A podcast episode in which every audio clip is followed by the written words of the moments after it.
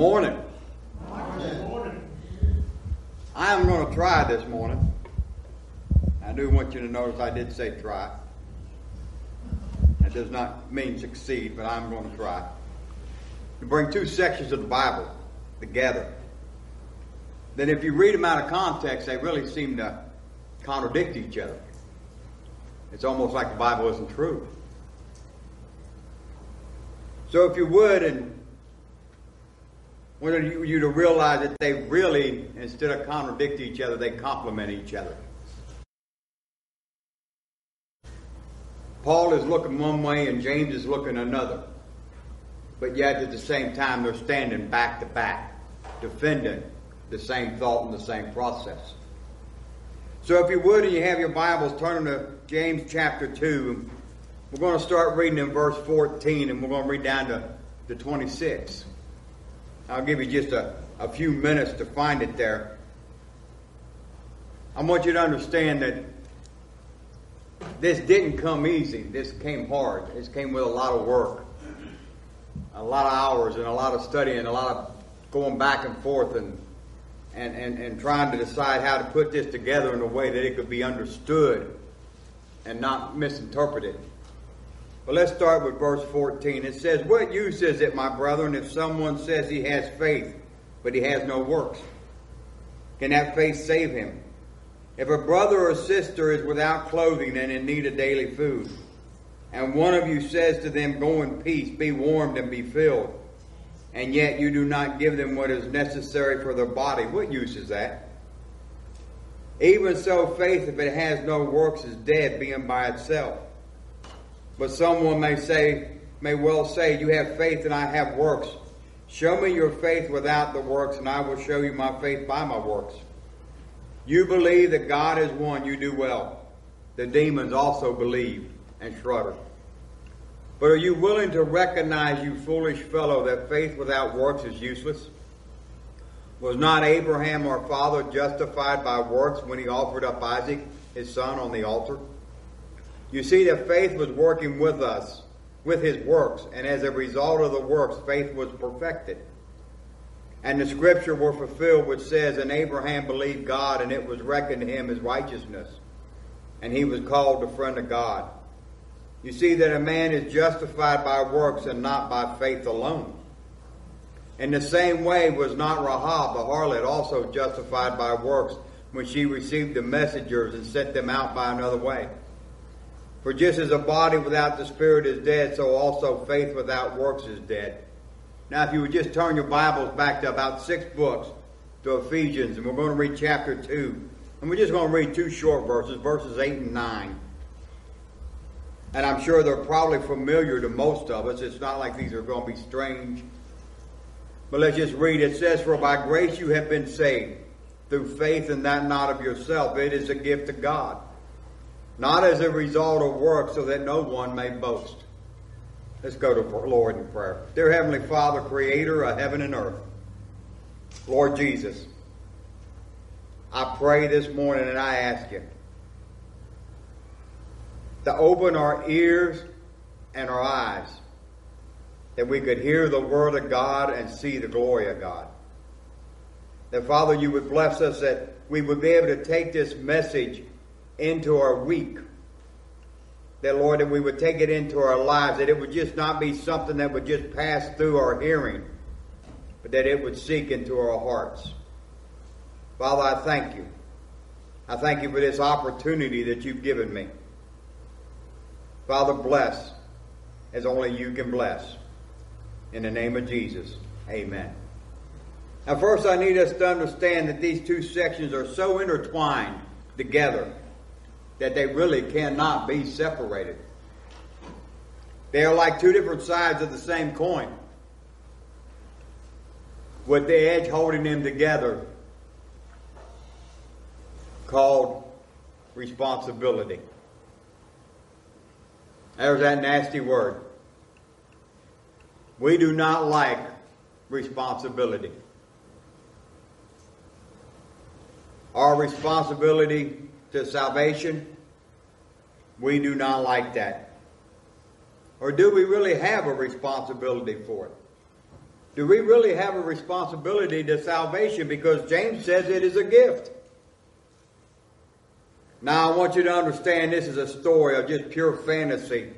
So don't get excited because I can guarantee you this will never happen in your lifetime or mine.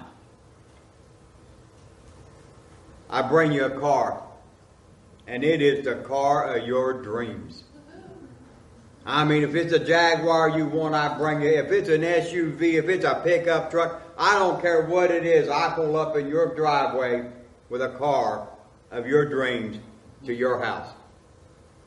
It is the exact color you want, the exact interior you want. It has all the bells and whistles you could ever dream of. You look at the glove box, and there is a fuel card for life. You will never buy fuel for this card. There is a car for any garage at any time, any place you need to have it repaired, the tires changed, the belts done, the oil changed, it will be there. You will never pay for any of it. There is an insurance card for those of us that have not learned how to drive. You say, okay, what's the catch? How much is it going to cost me? And I tell you nothing. I have paid for everything. You say, oh yeah, I want this car. I say, okay, just sign here. You sign, I hand you the keys and I walk away. Now, something just happened. And it is huge. It is huge because it's not the car. You have just automatically accepted responsibility for the car. It is a gift, but it came with responsibility. How you drive it is your responsibility. When, where, and how you fuel it is your responsibility. If it gets washed and waxed and shined, is your responsibility. Where you are seen driving the car and parking this car and where you use it is your responsibility. Now, some may think I just stretched it a bit. So let's turn our Bibles back to the very first book of the Bible, the very first chapter, and see what God says about giving someone something. So if you want to just join me and look and even kind because I'm just going to kind of skim along through this first chapter. In verse 1, we can read where God created the heavens and the earth. Verse 3, God created light. Verse 6, God created the expansion and the separations of the waters. Verse 9, God created dry land. And verse 11, He created the vegetation and trees. We can see in 14 that God created the stars, the moon, and the sun. So we can see that God created in verse 20 the birds and the fish. In 24, He created the cattle. And then in verse 26, He made man. The next thing God did, well, let's just read verse 26 and let's see. It says, Then God said, Let us make man in our image according to our likeness, and let them rule over the fish of the sea, and over the birds of the sky, and over the cattle, and over all the earth, and over every creeping thing that creeps on the earth. Now we can see it is just as clear as it can be the very first thing God did with man. The very first thing God did with man was give him responsibility. Now, just to make sure we dot all our I's and cross all of our T's, let's go on and read chapter 2, verse 15. It says, Then the Lord God took the man and put him into the garden of Eden to cultivate it and keep it. Wow. He created it. Adam did not have a thing to do with it. Adam did not make the first tree. He did not shine the first light. He did not grow the first vegetation. But I think it's important that we need to understand that the first thing God did with man was give him the responsibility to attend it and to keep it. God said, I'm giving you something. And what I give you, what I give you, I expect you to take care of. Let's just turn our Bibles over to Exodus chapter 16, verses 4 and 5. It says, Then the Lord said to Moses, Behold, I will rain bread from heaven for you, and the people shall go out and gather a day's portion every day, that I may test them whether or not they will walk in my instructions. On the sixth day, when they prepare what they bring in, it will be twice as much as they gather daily. Now I am sure that God could have put the bread in their tents. He could have even put it in the jars that they collected it in. He could have even cooked it for them. No. God gave the Israelites manna, and with that manna, He gave them responsibility to go get it. Not only responsibility to go get it, but only go get a certain amount. And on the second, on the on, on the sixth day, to gather enough for two days. Responsibility came with the gift that God gave them. When you accept the gift, then you also accept the responsibility. God gave David the kingdom, and he gave him the responsibility of the kingdom. God gave Solomon wisdom and riches, and he gave Solomon the responsibility of that wisdom and riches. The same as Adam created nothing, neither did you. I want you to understand that you did not come to earth from heaven to save anyone. Your blood has no power to take away sin, and you did not hang on the cross. You did not raise from the dead. Oh, in your faith, I want you to understand you did not have it without God giving it to you. Romans 10 7 says, So faith comes from hearing, and hearing by the word of Christ. Notice, faith comes from hearing. You did not create hearing. In fact, Jesus says in Matthew 13 15, For the heart of this people has become dull. With their ears they scarcely hear, and they have closed their eyes. Otherwise, they would see with their eyes, hear with their ears, and understand with their heart, and return, and I would heal them. You see, if the Holy Spirit had not opened your ears to hear the Word of God, you would have refused the Word of God. If the Holy Spirit would have not opened your eyes, you would not have seen Christ on the cross and out the other side of the grave. If the Holy Spirit had not softened your heart, you would not have understood the Word of God and would have never came to the Word of God and would never have believed the Word of God. In case you think you made a decision to accept Christ, you need to rethink that. The truth is, God made a decision to save you, and that decision was before the foundation of the world. Now, if you think you had the faith to accept Christ, I want you to ask yourself just this just this one question. When did you create it? When did you create faith? Did you create enough of it? Are you sure you got enough of it to get you through your whole life? Did you create it enough for all of us or just for yourself? Were you selfish? When did you create faith? Because Romans 12 3 says this For through the grace given to me, I say to everyone among you, not to think more highly of himself than he ought to think. Now, I wonder if that means not to go thinking you created your own faith. But the thing as to us have sound judgment as God has allotted. Allotted, meaning giving something to someone as a share. Oh man, this is tough. Or a task. To each a measure of faith. Now we have looked at Ephesians chapter 2 verse 8, so let's back up back to James chapter 2. And I'm going to read this again just so these words really, really sink in because they're really hard to take when you look at them. It says, What use is it, my brethren, if someone says he has faith but he has no works? Can that faith save him? Wait a minute, I just read that James said, I, I mean, uh, Paul said, my, my, my faith was free.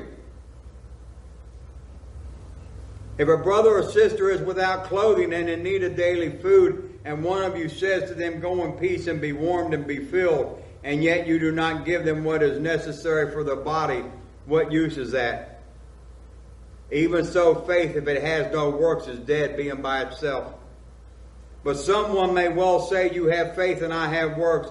Show me your faith without the works, and I will show you my faith by my works. You believe that God is one, you do well. The demons also believe and shudder. But are you willing to recognize, you foolish fellow, that faith without works is useless? Was not Abraham our father justified by works when he offered up Isaac his son on the altar? You see that faith was working with his works, and as a result of the works, faith was perfected. And the scripture were fulfilled which says, And Abraham believed God, and it was reckoned to him as righteousness, and he was called the friend of God. You see that a man is justified by works and not by faith alone. In the same way was not Rahab the harlot also justified by works when she received the messenger and sent them out by another way. For just as a body without the spirit is dead, so also faith without works is dead. Wow. Can we even begin to imagine as something that God gave us as being dead? James starts off with verse 14. What use is it, my brethren, if someone says he has faith but he has no works? Can faith save him? Then he ends with his verse. For just as a body without the spirit is dead, so also faith without works is dead. Those are tough words. They're hard words but they're words that are true. Because in between them, we're going to see where James speaks of responsibility. Now, James speaks of three major categories, and we could break them down to a lot more, but we won't. But the very first one he speaks of is to one another. If a brother or sister is without clothing and in need of daily food, and one of you says to them, Go in peace and be warmed and be filled, and yet you do not give them what is necessary for their body, what use is that? Now, I think this is something in this church we do wonderfully. I'll be honest with you. When James and Jenny needed a well, the, the, the church pulled, pulled together and came up with the money. When Charles lost his wife here lately, you've seen the church really pull together and lift up a man that had lost everything that was so precious to him. I think this church really reaches out to help each other. But now ask yourself this are you part of that reaching? Or do you just sit back and watch others reach? Our responsibility and then to God. We have a responsibility to God. Because in verse 23 it reads, And the scripture was fulfilled which says, And Abraham believed God, and it was reckoned to him as righteousness. And he was called a friend of God. We have a responsibility to God. We have a responsibility for how we act outside this church because we represent God. We have a responsibility to read, to learn, to study His Word. You say, well, you know, I really do not have a lot of time. No, the truth is, you really do not make a lot of time. We have time for the internet. We have time for computers. We have time for telephones. We have time for games. We have time for TV programs. And of course, let's not forget we have time for Facebook.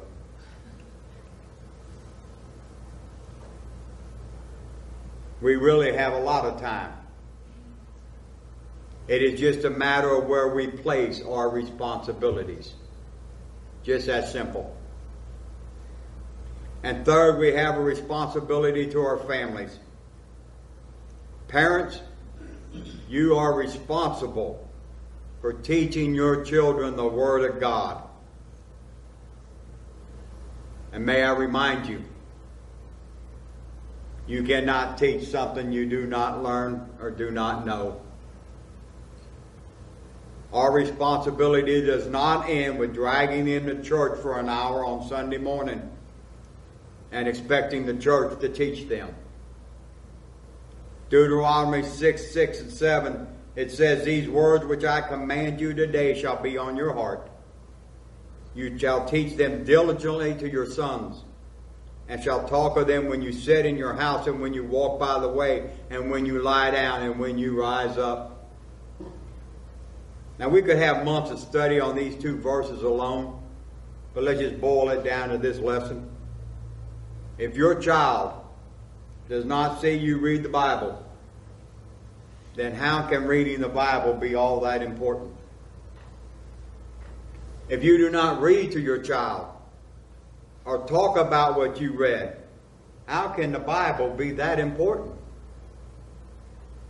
If your child never sees you pray, or you never pray with your child, or over your child, how can praying be that important? Now, this was going to sting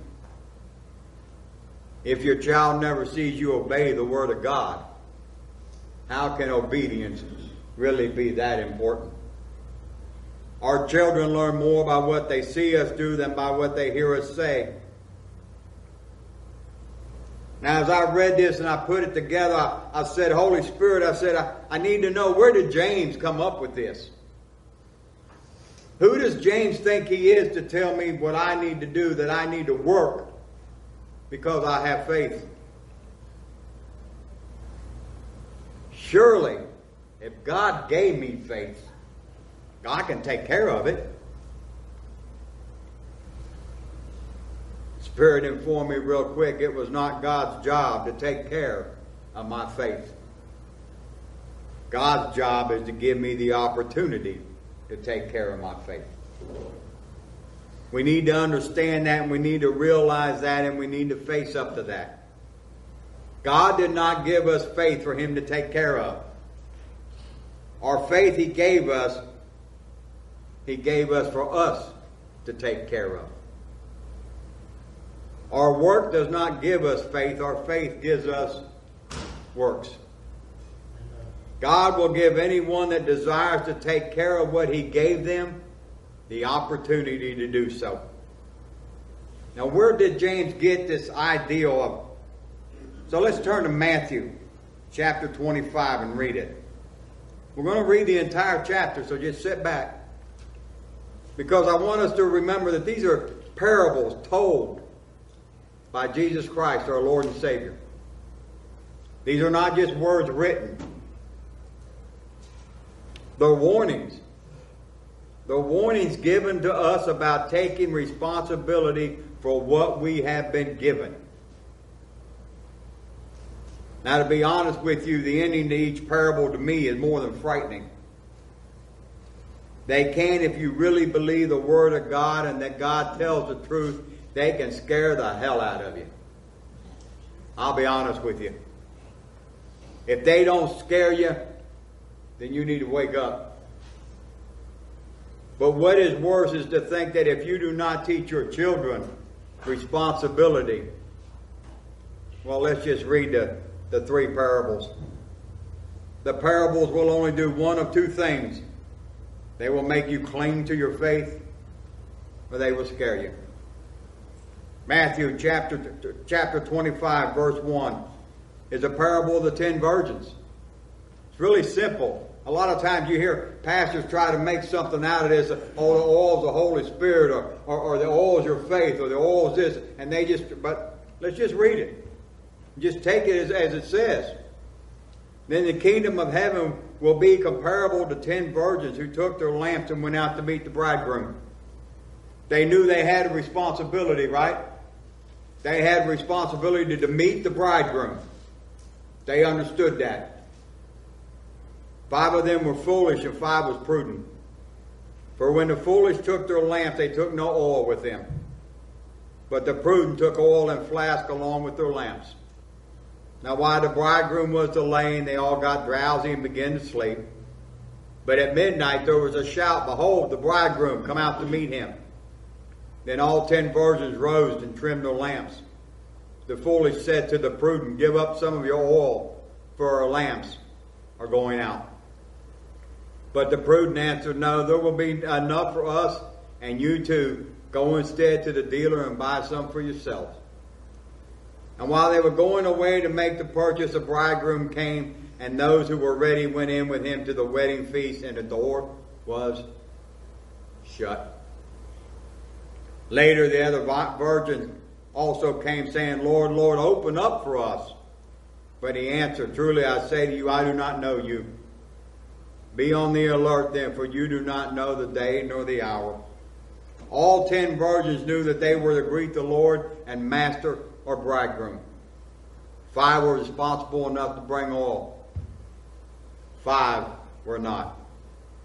The five that were responsible were accepted. The five who were not responsible was not accepted. I know this is hard, but I also know this is true. So let's read the next parable and see if we can find out what they have in common because this is a parable of the talent. Really simple. For it's just like a man about to go on a journey who called his own slaves and entrusted his possessions to them. Verse 15. To one he gave five talents. Uh oh, there we go. We got that given again. And to another two.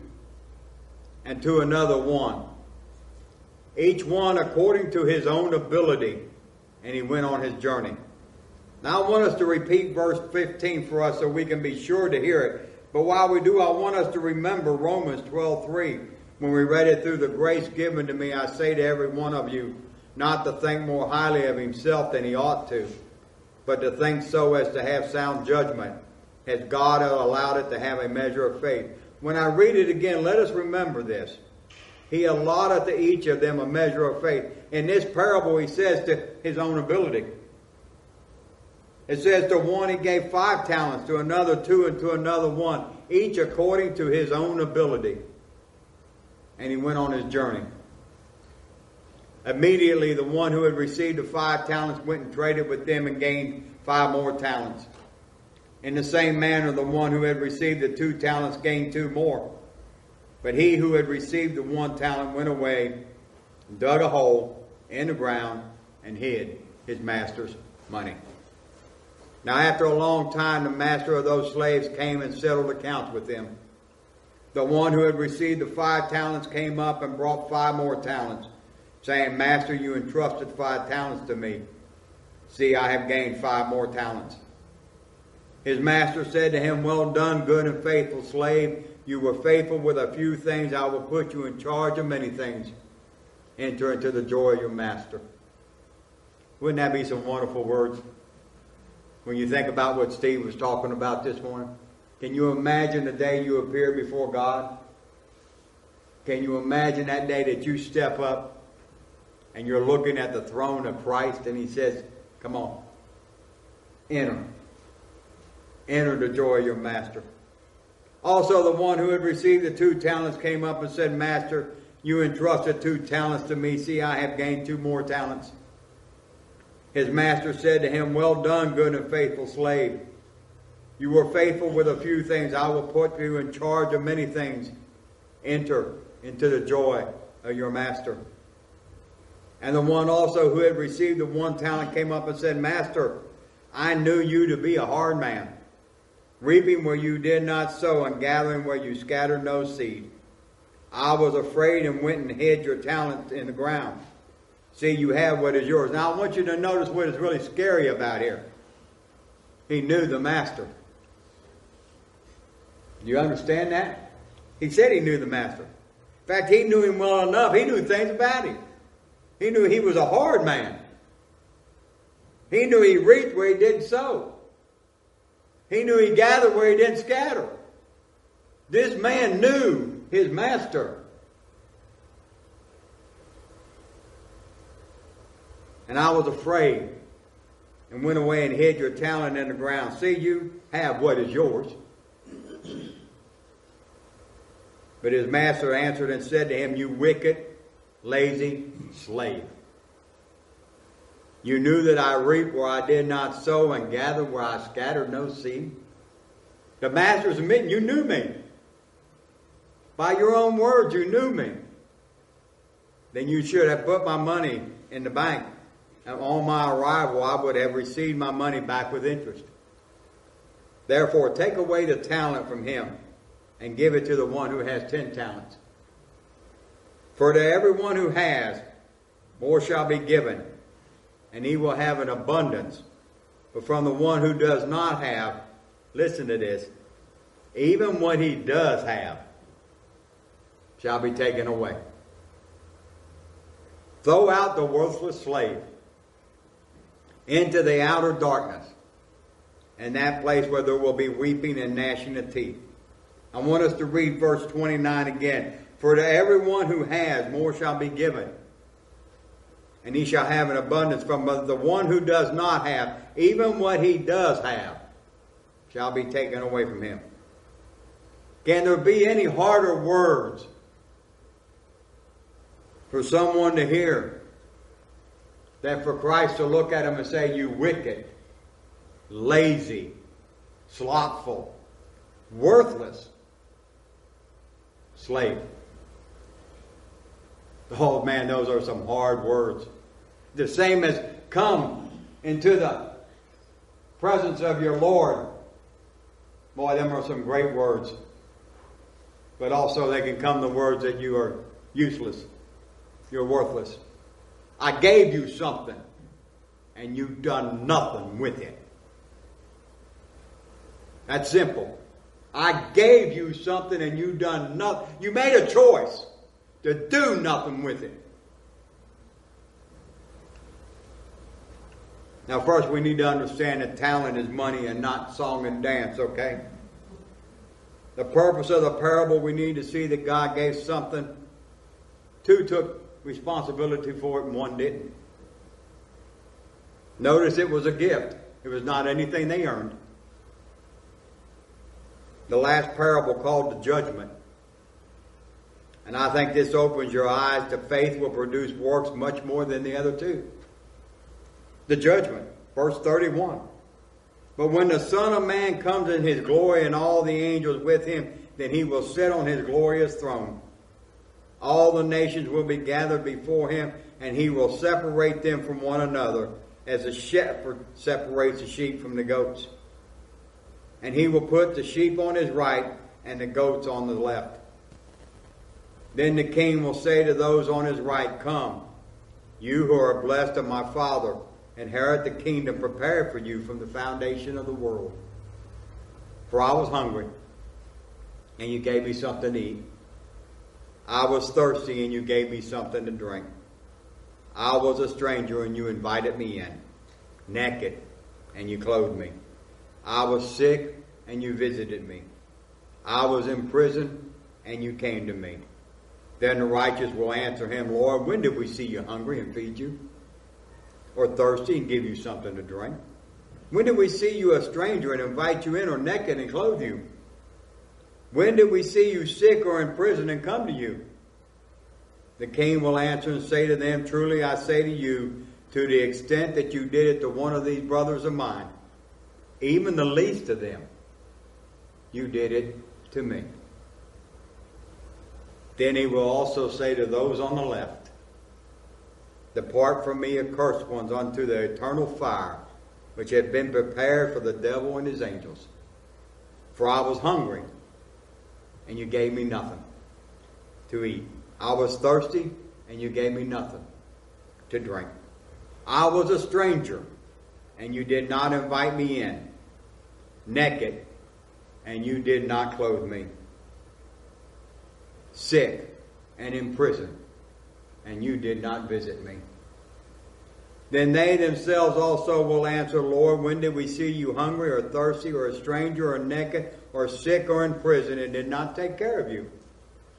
Then he will answer them, Truly I say to you, to the extent that you did not do it to one of the least of these, you did not do it to my to me. Can you imagine? They probably even told him, We'll pray for you. Have a good day. These will go away into eternal punishment, but the righteous into eternal life. Are you a sheep or are you a goat? Jesus makes it very clear without question that our faith has everything to do with our works, but also our works has everything to do with our faith. Now, after this sermon, you said one or two things. Thank you, Lord, I am a sheep. Or you thought this Who does he think he is judging me?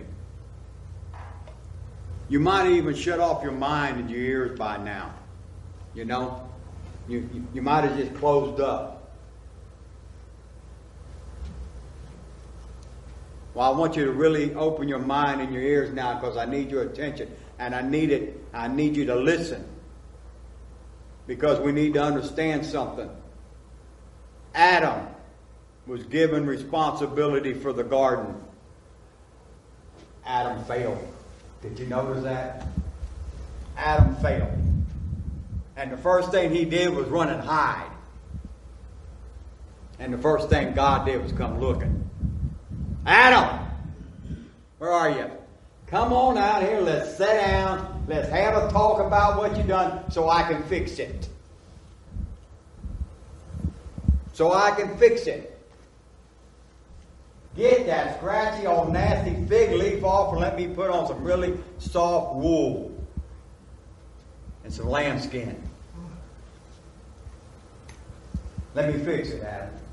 You messed it up. Adam messed it up so bad, he killed the whole universe. You know that? The minute Adam took of that fruit, everything in the garden started to die that had never died. Trees died, bushes died, fish died, animals died, stars fell. Everything that God had created, Adam destroyed in one bite, except for God's love for Adam. Let's go back to Israel and the bread and the manna. Israel failed God so many times and they had the greatest responsibility they ever had, and that was to spread the message to the world. And they failed. Not once. I don't know how many, I don't know if anybody's ever counted how many times Israel failed God. But he always came looking. He always came looking and he always forgave. Look at David. He failed the responsibility of keeping the kingdom. Bathsheba. And God sent Nathan, the prophet. And Nathan had this message. Don't worry, David. Your sin will not kill you. Oh, the glorious power of God. Maybe today you have realized that you ain't been responsible for God's Word. You ain't been responsible to God's Word. You know, you kind of slid sideways. You kind of got slack. Reading your Bible, well, um, maybe. Okay, sometimes, all right, once in a while. I brought it to church last Sunday. How's that sound? Maybe you've gotten slack in how you're treating others. You know, maybe maybe you've seen so many hungry people later, lately standing on the street corner, you're just tired of feeding them. Maybe you just got tired. Maybe you've gotten tired in your prayer life. Well, guess what? God's still knocking. God's still knocking. And God sent His Son to die for those sins. And you know all that God wants you to do? Only one thing. Come. Sit down. Let's talk about it. That's what God wants. Come and talk to me. Let's have a conversation about how you're doing this faith and works thing. Let's examine. Let's see how you're doing. God died for that purpose. Can you imagine that? I have trouble with that. To know that God died for me to be able to approach Him and say, Father, we need to talk. I have really messed up. I have blown it. You gave me a responsibility and I dropped the ball. Again. Not the first time, not the second time, not the third time, but again. Father, we need to talk. And I had the assurance that God will say this Come on, sit down, let's talk. Ain't that wonderful? Ain't that glorious? Ain't that loving? To know that God is that forgiving. Let's go to the Lord in prayer. Dear Heavenly Father, creator of heaven and earth. Oh, Lord Jesus, how do we say thank you? Where do, where do we go? What do, what do we do? Lord, that you not only died for us, that you just want to have a relationship with us. Let's talk about it. Let's just talk about it. Come. Come as you are.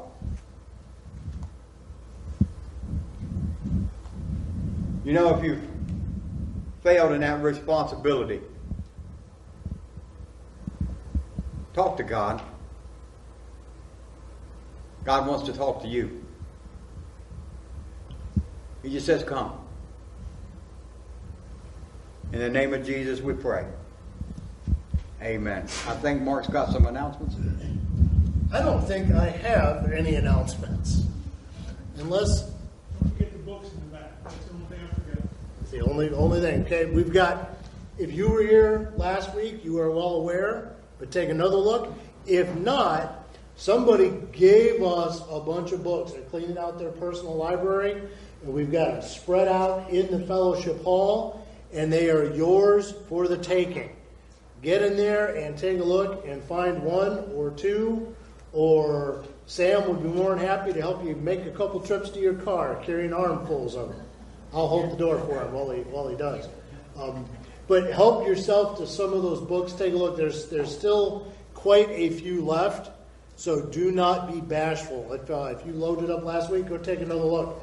Maybe now that the piles are a little smaller, you can see a little bit easier. If you weren't here last week, get in there and look. There's still a lot of great stuff left. What a what a great message this morning. Are you taking care of what God has given you? But are you burying it? Are you squandering it? Are you taking care of it? Are you taking care of it in such a way that it glorifies and honors Him? Or are you just kind of taking care of it for yourself? Because that's I just sat back there thinking through this. How often do I just take care of the gifts God has given me as a way to serve myself? How often do I come into church because well, I just need some encouragement? How often do I open God's Word because I need some encouragement? I'm supposed to be using that not just for me, but for the rest of you and for everybody in this community. What a great challenge, Sam. Thank you so much for sharing your heart with us this morning. We heard several prayer requests this morning. Please do not forget to lift one another up in prayer this week It's all we have. You are dismissed. Wait, Sam, ladies' meeting next Saturday. Ladies' meeting next Saturday? That's correct. Am I right, friend? Yes. Okay. Second Saturday. Second Saturday. So the next Saturday will be the second Saturday. What time? Eleven thirty? Is there going to be food? What time? Ten o'clock. I'm sorry. Ten o'clock. Ten o'clock. I'm sorry. But they'll still be here at eleven thirty if you get here that. But, but you'll you will have missed ninety minutes worth of good stuff. It'll be over by eleven thirty. So ten o'clock Saturday morning, women's meeting right here in this room. Anything else? Yeah, a week after this Saturday's women's meeting, Gators are going to beat Alabama at home.